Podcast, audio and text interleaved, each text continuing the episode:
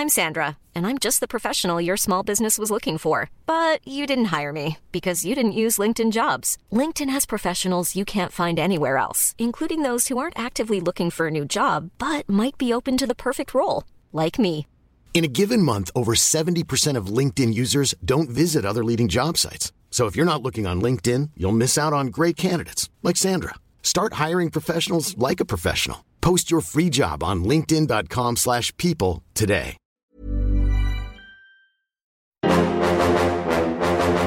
Welcome back to Watch Less, Complex's podcast about movies and TV. As always, I'm deputy editor, the Complex's pop culture Khal, and the homie Frazier Tharpe. The summer man is in the building. Yes, sir. Not in the building. You're in your building. We we are both in different buildings because it is not just social distancing. This is a whole quarantine. It's a problem, people. Special edition of the podcast. Normally we drop on Wednesdays, but uh you, you can't keep this heat in the cellar. You gotta you gotta let it out when when the people need to hear it. I mean, when you have the creator of a hotly anticipated show that's been on hiatus for what, 19 months? Crazy. Doing the math on that is wild. You got to let that fly. We got the wonderful Issa Rae on today's episode. Creator and star Insecure, star of the photograph. She was in a, a lot of th- she's randomly popping up in a lot of places. Netflix picked up Lovebirds, which is going to be dropping sometime this year Because of the Rona. because of the Rona.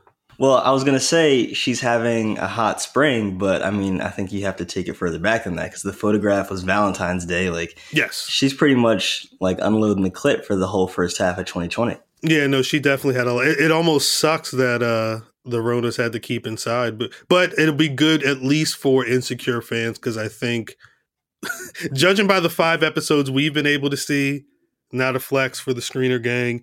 Um, I love where the show's going more now than I did at, at a similar point in season three Right.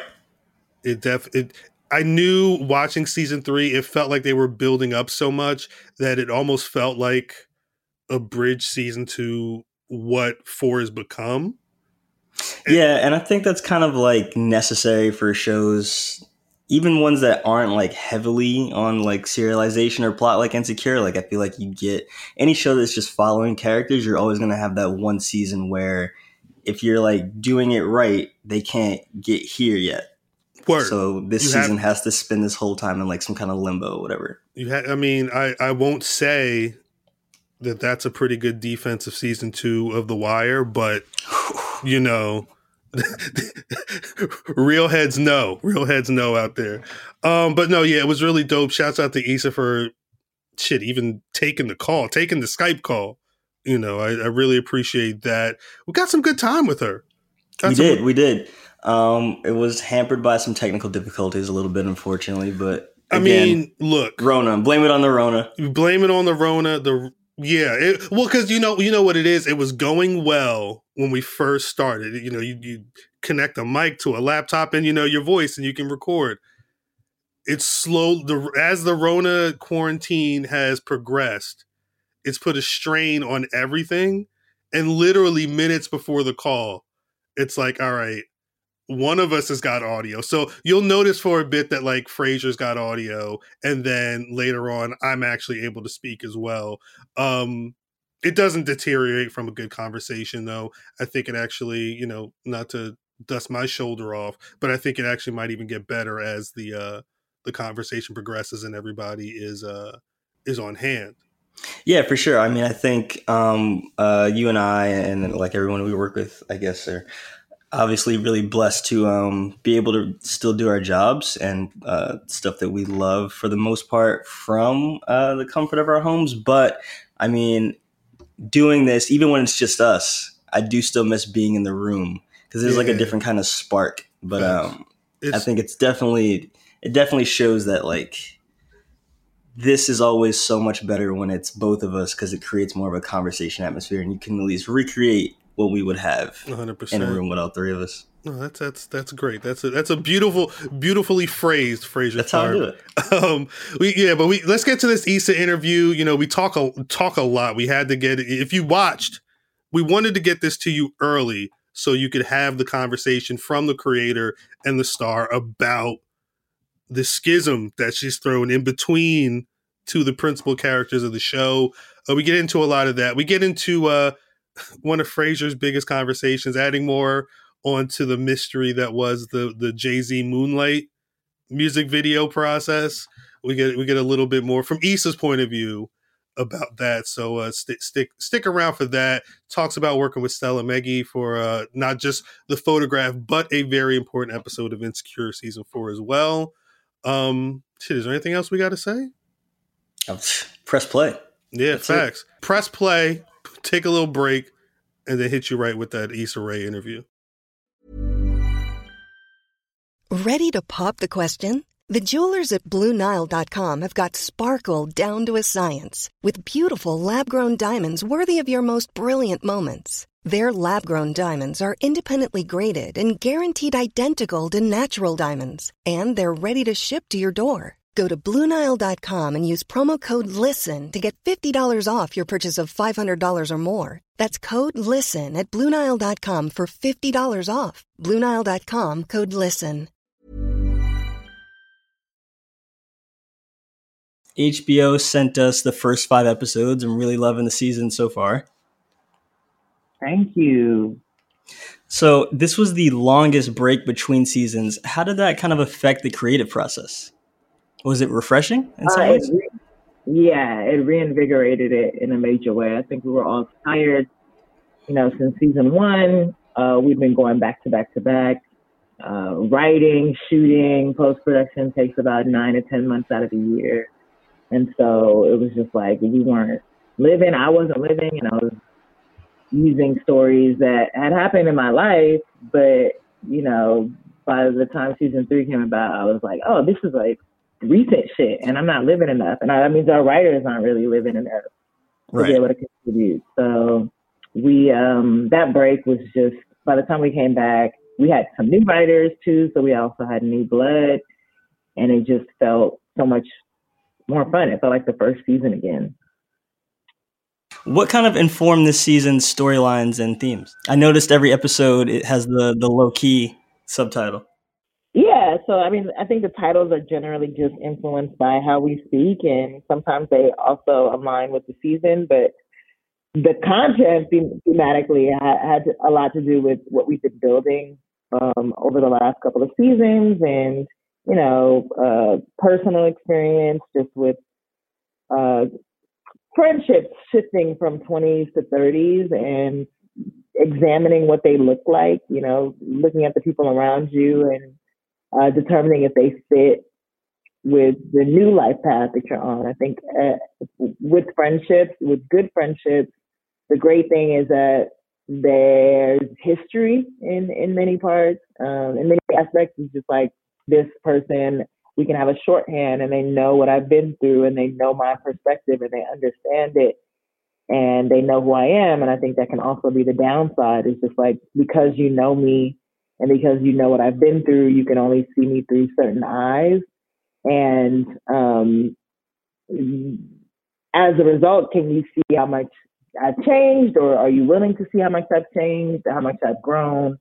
Um, and do you fit in with my new journey? And that was something that we found ourselves asking in the room a lot with our respective friendships, friendships that have either lasted or fallen off. And that that would be an interesting journey for Issa and Molly.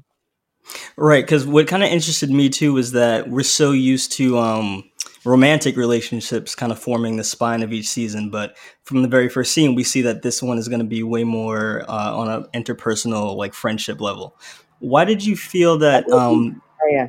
Why did you feel that now was the right time to put Issa and Molly to like this ultimate test? Because I remember he kind of went there a little bit in season one, right? But this feels like it's going to be a way bigger situation.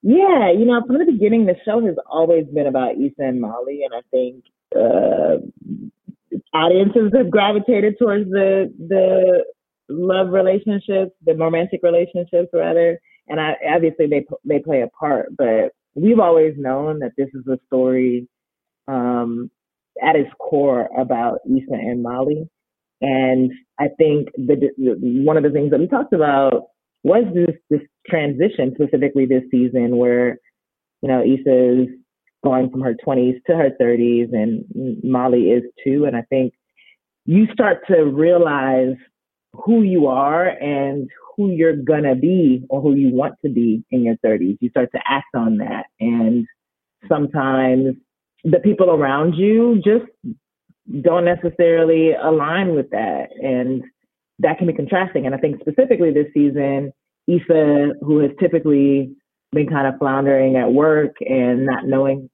uh, her her purpose, not having a solid career, has found a passion and is very work driven this season.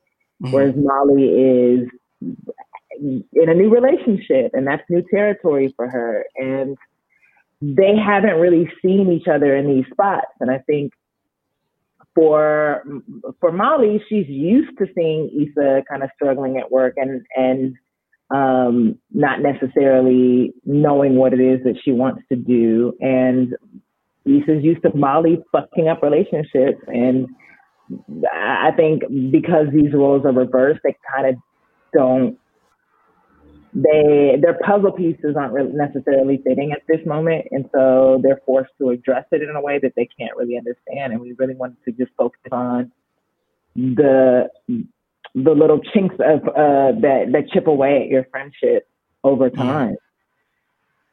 Now the Issa Molly friendship is like kind of pretty much um, like a core tenet of the show. So how far do you plan to push this this friction um, that's something that we discussed, you know, in the room. We wanted to make it as real as possible, and I think you'll see over time that it gets real. Oh man, it's gonna be it's gonna be hard for a couple of the viewers, I think. uh, it's it's hard in real life. I said that again. I've never had my heart broken by um, any man, but I have had my heart broken by my female friends. And, you know, those relationships, when they end, it's hard. Or even, you know, getting back together is hard because that hurt, it lingers. It's real. Now, on uh, a fun side of things, though, I always enjoy how each season has kind of like a like a running TV show in the background Talk a little bit about how Looking for Latoya came up.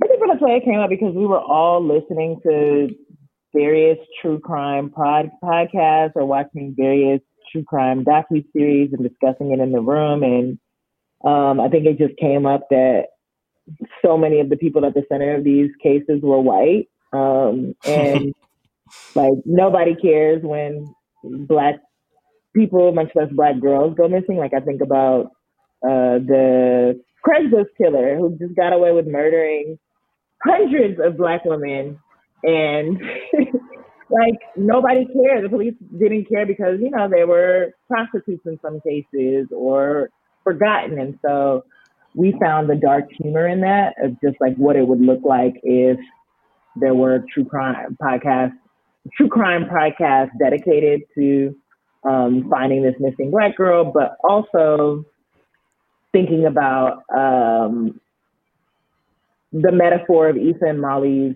friendship as uh, a murder and exploring the question of who killed the friendship. And we like the idea of putting that alongside this show within a show. Oh, wow. Watching all five, it was interesting to me trying to pinpoint who's at fault. And it seems like it's almost an even split per week. You said almost. So did you lean one way or another? I mean, without giving anything away. Yeah, well, you can't. You'd have to give it away if it's going to air. Well, no, I mean more so that it's not always like a clear cut um, person. But I was just curious if you leaned one way or the other. Mm, without giving it away, I did lean a little bit towards Molly in some later weeks. Interesting. Okay. Uh, I'm very curious to see if it'll be more one sided or if it'll be split. Right, right, right. Uh, and also, the sight of Ray J just made me laugh out loud. he's there's a lot to laugh at there. He provides lots of laughter. He is he commits to whatever he does.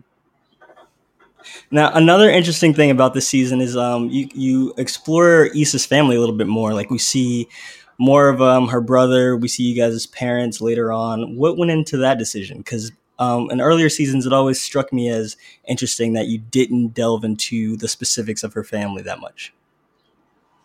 Yeah, I think for that came as me being a uh, a television fan. I never really found interest in seeing for particular shows their family if it if it wasn't necessarily relevant to the story at play. And I felt like the story that we were telling didn't necessitate seeing Issa's family outside of her brother. Um, mm-hmm.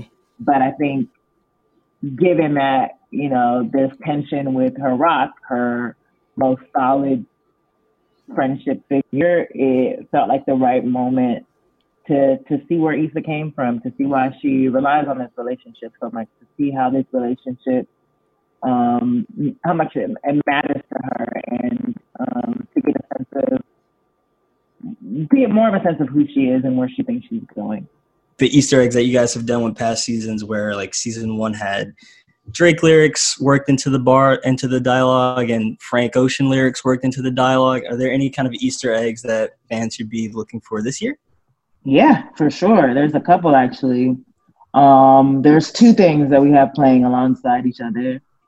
Uh, but I'm not gonna reveal them. People just people just find them. Do you guys think of specific ones for each season, or are these just ideas that come up to you and you're like, hey, maybe I'll slide this in one day? the one of the Easter eggs was just like, oh, let's just do this. let's mm-hmm. do this every episode and see if people notice.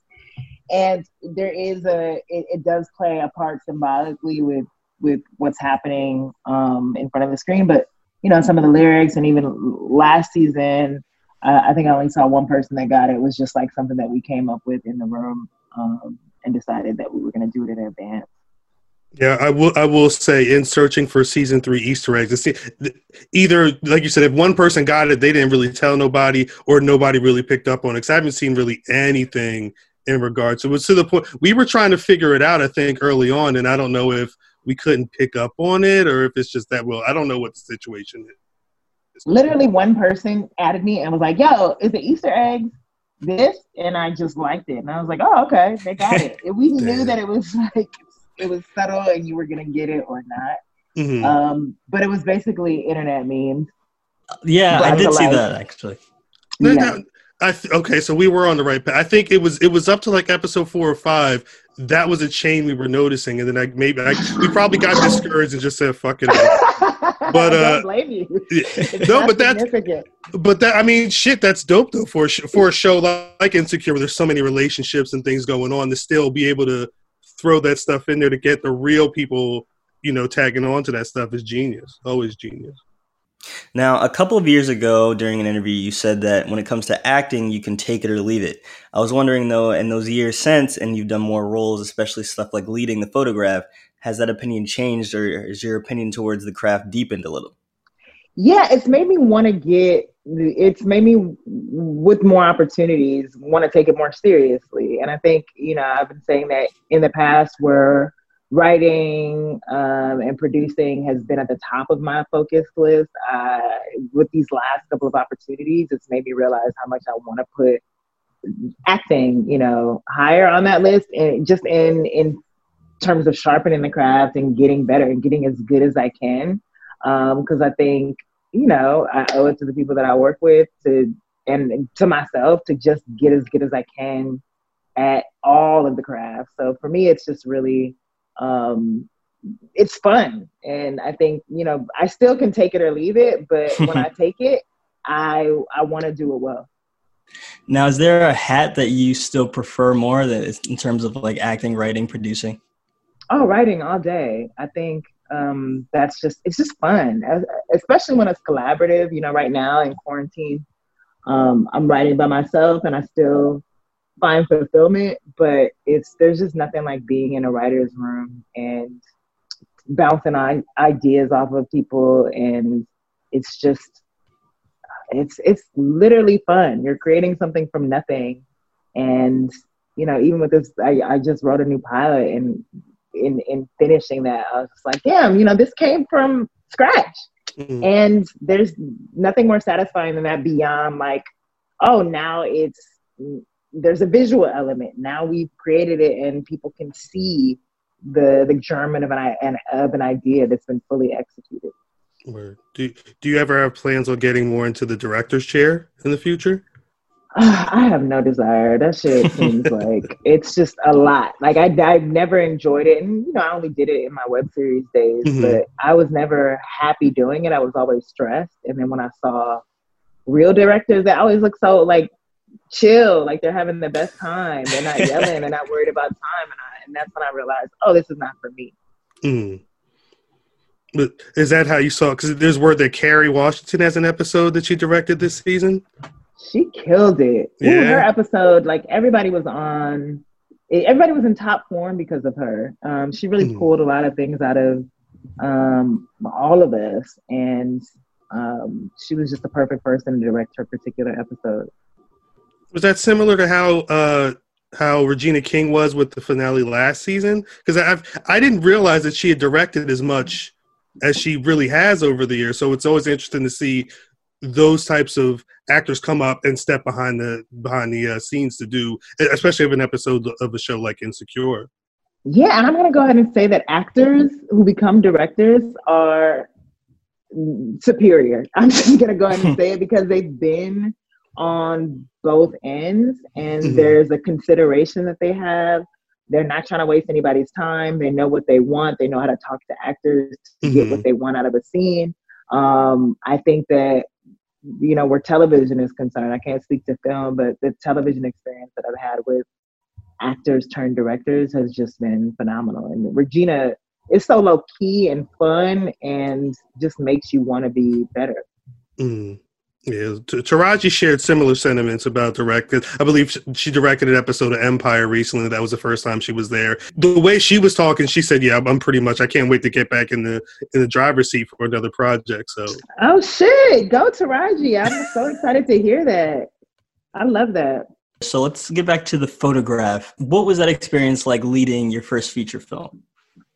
Um, intimidating, but Stella is so fun to work with. You know, having worked with her on Insecure, like that was interviewing her for the job was the first time I had ever met her, and I was like, oh, okay, she's cool. She seems like she could do it. And then the, her vibe on set was just like we felt like friends. It felt like we had a shorthand, and um, I just really liked her intuition. Her being a writer and director, she just felt like she got it and she pulled so much out of me and Nathan. So um, I was just excited about the opportunity to work uh, on something that was her vision, entirely her vision, and to just be a vessel for her. And she was very specific about what she wants and does not want, because um, she would constantly tell me, uh-uh, "Don't use that expression. Don't." Mm. don't no you know or like you know think about she she she had a very specific vision for Mae and it dawned on me in the middle like, oh, this is you.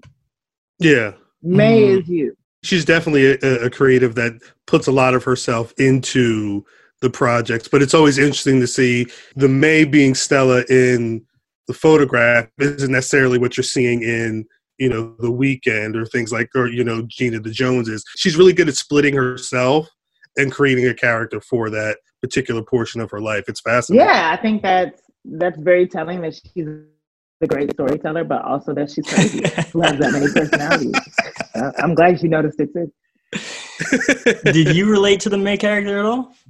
I did. I think the lack of vulnerability um, or the fear to be vulnerable is something that resonated with me a lot. Um, just in relationships, obviously, Maze came from a deeper place, just given her relationship or lack of relationship with her mother. But um, in that sense, I completely understood her her unwillingness to open up. Now, with that, and then Lovebirds coming uh, a little later, some people would might seem to think that you're going for like the the rom com queen title. No, what? No. um, I have no desire. I don't think that's a real title. I was just attracted to um, with Lovebirds, the script, you know, the script was really funny and relatable to me um, initially because it just felt like, oh, I've been in this type of relationship before where you're just kind of not hearing each other and you have come to a standstill. And then the the prospect of being able to work with Kumail, who was already attached, really excited me. But yeah, I, I have no desire. I, I want to try different genres. Again, to go with the take it or leave it thing, I only want to take stuff that I have not done before or that challenges me in a new way. Um, so that's kind of my approach. Yeah, I saw that you're um, working on Vengeance, which seems like a really a different zone for you, and that's that was fun. Yeah, uh, and you know that's not that territory. Like that script is really really good, and with such a very specific lens. Um, so I'm excited for BJ's project. You know him another another creator, like to work with another creator who has a very specific vision, who's mm-hmm. also the director and in it. Like I find that fascinating. So you're just kind of operating on their terms, but he's very collaborative and um, big on rehearsals. So that was that was fun to do. Are you a big fan of horror? Am I a big fan of it? No, I don't watch it. Uh, I'm too scared. At all? Thrillers. I've seen them like if someone's watching it, like someone was watching it on the couch, and I was like, ugh, fine. and that shit was scary as hell. Um, but no, it takes a lot for me to watch. Like I have to be dragged. The last horror movie, well, I saw Us and Get Out, but before that, the last non-black horror movie that I saw in theaters was uh, Texas Chainsaw Massacre, and that oh, gave wow. me nightmares forever. That was a while ago. Yeah. Yeah college. It was too scary. Jeez. what else are you are, are you getting into a lot of uh watching a lot of different things during the quarantine or are you just working? I'm just working. I watched uh Tiger King like everybody mm-hmm. else and Ozark, but beyond that it's just been writing and working, staying busy. Yeah. Were you big I did not watch Tiger King. I'm the only person. Yeah, for real. Should I do it? You didn't watch it either? I don't know. I mean it's it's definitely like if you're already like, damn, white people are crazy, you don't need yeah. to watch it. it's not yeah. gonna change your opinion. Um, it's just interesting. If, if only for one moment that's captured on camera that you're just like, I can't believe this happened. I think that makes it worth watching. But um, beyond that, no. Or so it's interesting. It's good. Like a, a lot of people, I think, thought they would be so much more creative and productive in this this quarantine setting, but they're mostly just in watching TV. So it's inspiring to hear that you're getting some work done at least. It's because I have to not to go crazy, you know, especially as it mm-hmm. starts. I was just talking about this, like initially it felt very abstract, uh, just this this virus that you hear impacting people and that feels abroad and it just keeps on you know i know you guys feel it because you're in the epicenter of it mm-hmm. but it just keeps on getting closer and closer to the circle and i think for me it is i've just always been that way of just like oh let me just pretend like everything's normal and you know uh not think about it and work my way through it yeah, I think it's interesting to think about how how much life has changed within the last couple of months. You know, you know, th- even realizing like, damn, the photograph only came out a month and a half ago. It's it's it's kind of insane to see how how drastic the world has changed. You know, because we're even in situations where, like, you know, one of the biggest things that happened so far the the Oscars was Hair Love getting its win. Can you yeah. talk about you know your experience with that project and what it was like to you know know that that particular project ended up winning you know an academy award i was just happy for everyone involved you know i donated to that kickstarter campaign when you know matthew first came out and i've known him for a while and just to see that journey um, and all the work that he's put into it uh, was just inspiring and you know my journey was pretty simple he just asked me to be a part of it and wrote me this long, passionate email. And I was just like, yeah, of course, bro. Yes, absolutely. I'd love to. I just love what it stands for. Mm-hmm. Um, so, you know, that's that's all him, that's all them. And to be able to announce it that day was was mm-hmm. thrilling. I was so, so proud and happy for them. What's interesting to me is that the uh, idea of the the block party on Insecure is is highlighting local talent and your show typically has a lot of great music selection like one of the things I love about Insecure's music is it's always like album cuts. you know, like I think uh, like Boredom was a great one, and then I was watching this season and I heard Steve Lacy, and I was like, "Damn, is this a new song?" I was like, "Oh, this is on the album that I already have," and I just looked over this one. So that made me wonder: A, what are you listening to these days? Ooh, what am I listening to? Usually, I don't like to say because I like my music. All my music that I listen to comes out via the show.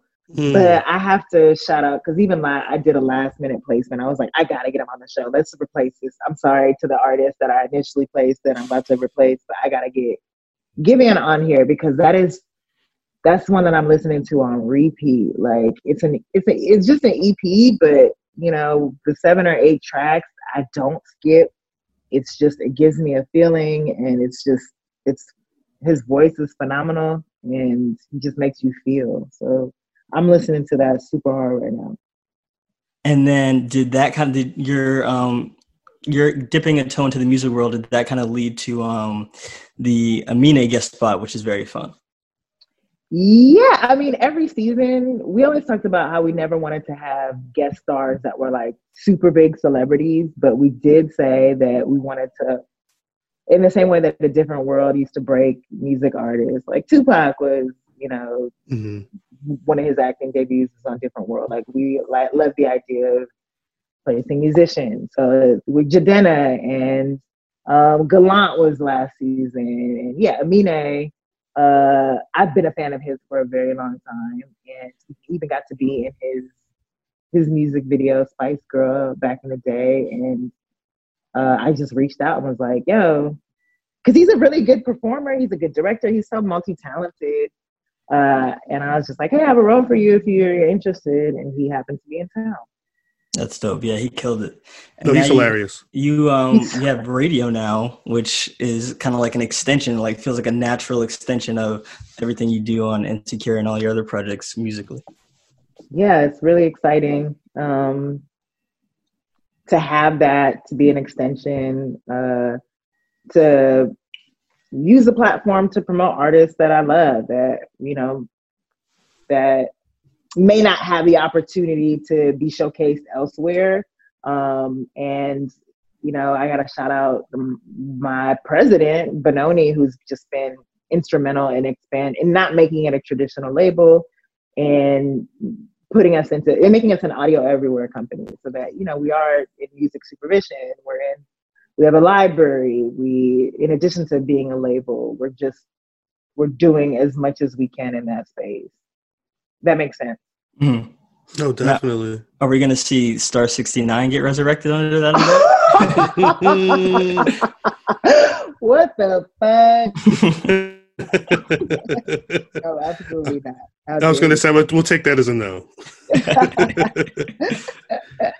Keeping it music, I, one of the, the early scenes that always cracked me up, or continues to crack me up, is the, the music debate that you have with uh, Lakeith at, during the date with you know the Drake stuff, you know, you mentioned earlier about the uh, the Easter eggs in season one. Did you have any influence on steering that conversation within the film? Was any of that ad lib?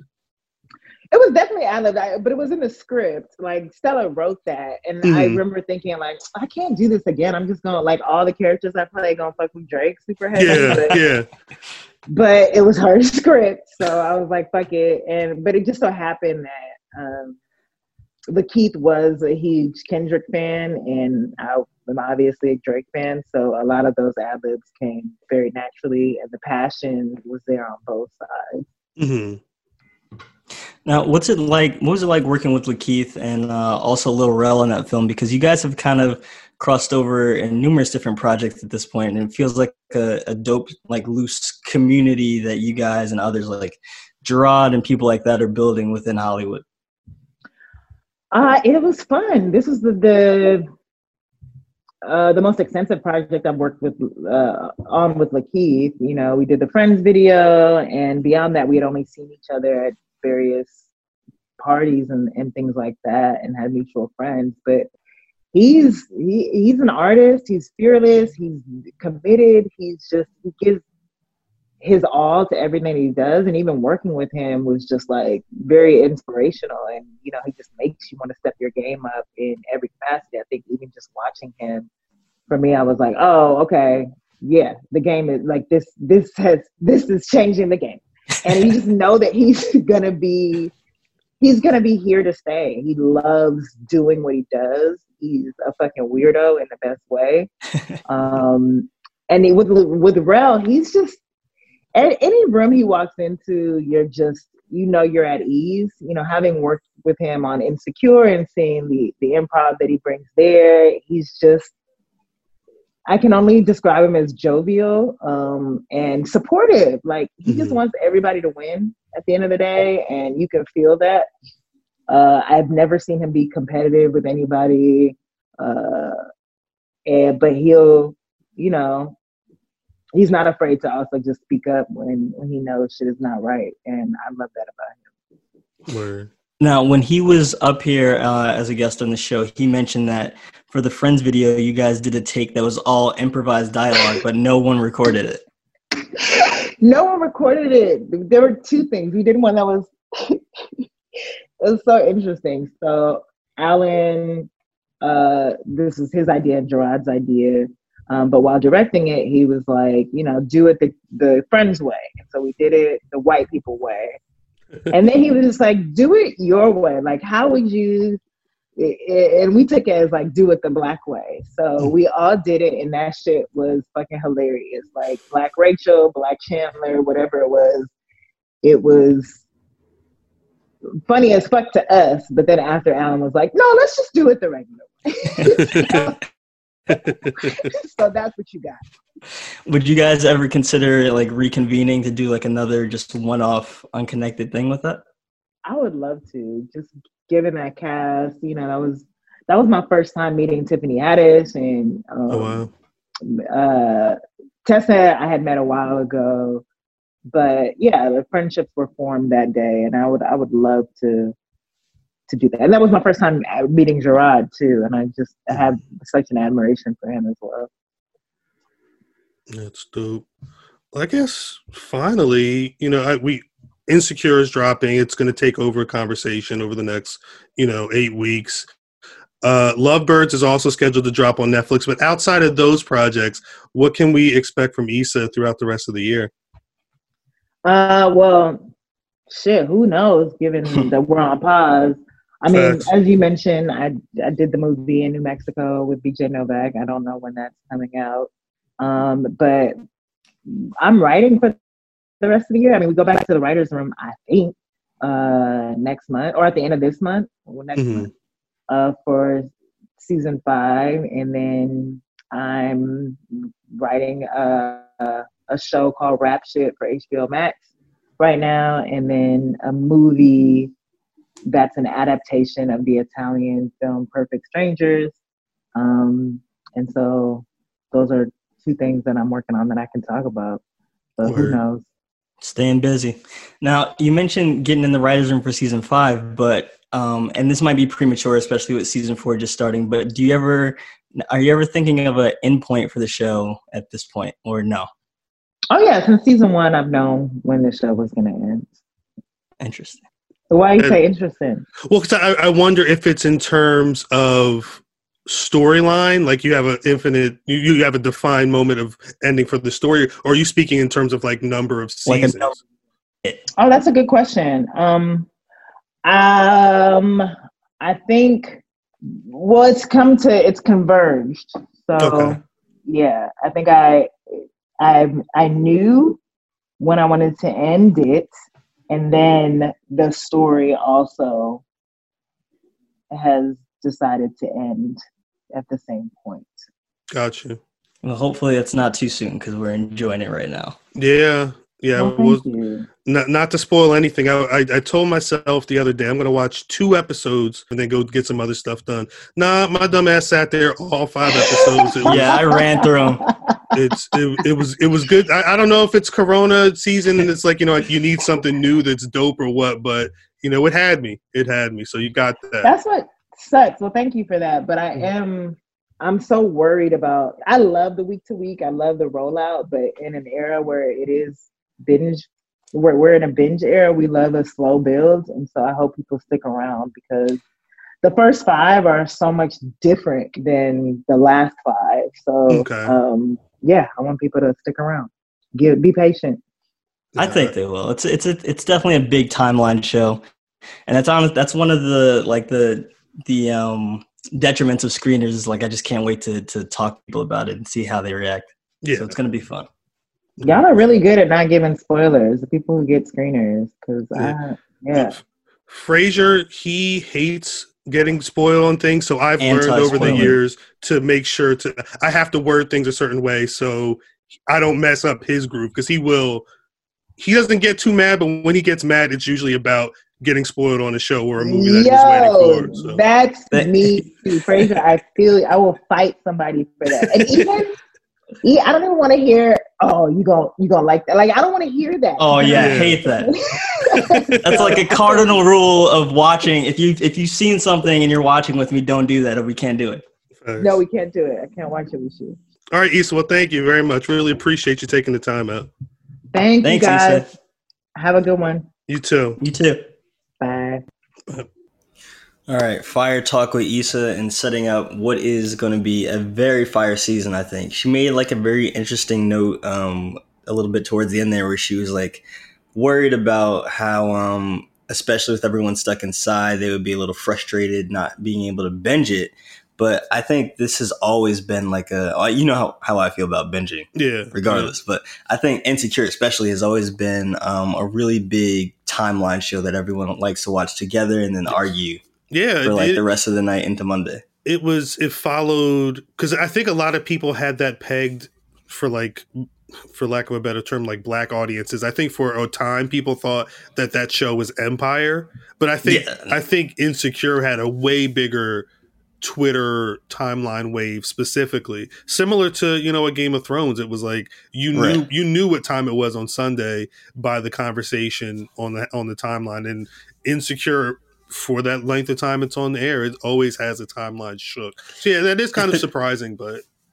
I mean, I feel her, but if it's on HBO, I think people even today still respect the weekly flex. No, hundred percent. And and and again, they're telling a story that the way the way it's structured, it's made for that. You know, you're you're given endings where you can go in three or four different directions in terms of you know who's going to be messing with who you know who's about to you know be a little shady or whatever why was somebody shady like even just even the conversation you have with Issa regarding it you know sides are differing already so right, right, right. Yeah, it's, it's, it's going to be interesting because I think uh, with Insecure, obviously, you're always so used to it being more like a like a battle of the sexes, right? Yeah, it's yeah. like Lawrence Hive versus people defending Issa's decisions, and um, it's going to be interesting to see how people get into more of the Issa and Molly of it, mm-hmm. and how that falls apart each week. Because, I mean, like you were, like you told her, like we kind of ran through those episodes. It was, it was a little hard not to, even mm-hmm. though we were doing it for work. There's a lot but, of juice, um, extra juice in there.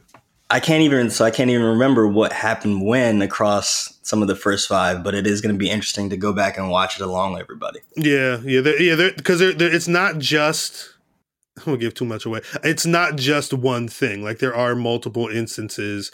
It, it again, the way it's structured, it's it, it really plays out in an intriguing way. And I think the the week to week binge, it's something that it at the very least in times where you don't even know what day it is like this is something to look forward to. It's it's something to you know collectively take in and then discuss until that next appointed time. Like you know we only got so much these days you know what i'm saying? Yeah thanks to hbo for at least pinpointing when sunday is at this point. facts. I guess on, on, that note we, we should wrap this up. You know one more time shouts out to Issa. Insecure season four sunday nights on HBO. Um, if you're rocking with us, you know that we normally drop episodes on Wednesdays. We will have a Wednesday episode for you this week, so don't even trip. We're going to make sure you know what day Wednesday is. Uh, keep it locked with Watch Less on Apple Podcasts or wherever you guys get your podcasts from at Complex Pop on Twitter and Instagram. Get in the conversation. We ain't got shit else to do but talk movies and TV anyway. Um, if you do find us on any of those podcast spots, please like, comment, rate, subscribe, all that stuff. Uh, that's it. Frazier, any final thoughts? I got nothing. All right. Well, shit. For Frazier, I'm Khal, advising you as always to tune in, wash your hands, stay inside, and watch less. Peace. Watch Less is hosted by Frazier Tharpe and myself, Khal. Our producer is Taliba Newman. Associate producer and sound engineer is Jasmine Plata. Production manager, Chancel Correa. Talent booker, Anthony Allred. Junior booker, Austin Bailey. Our director of talent relations is Kristen Price Harrell, and our senior director of operations is Jen Stewart. Watch Less is a part of the Complex Podcast Network.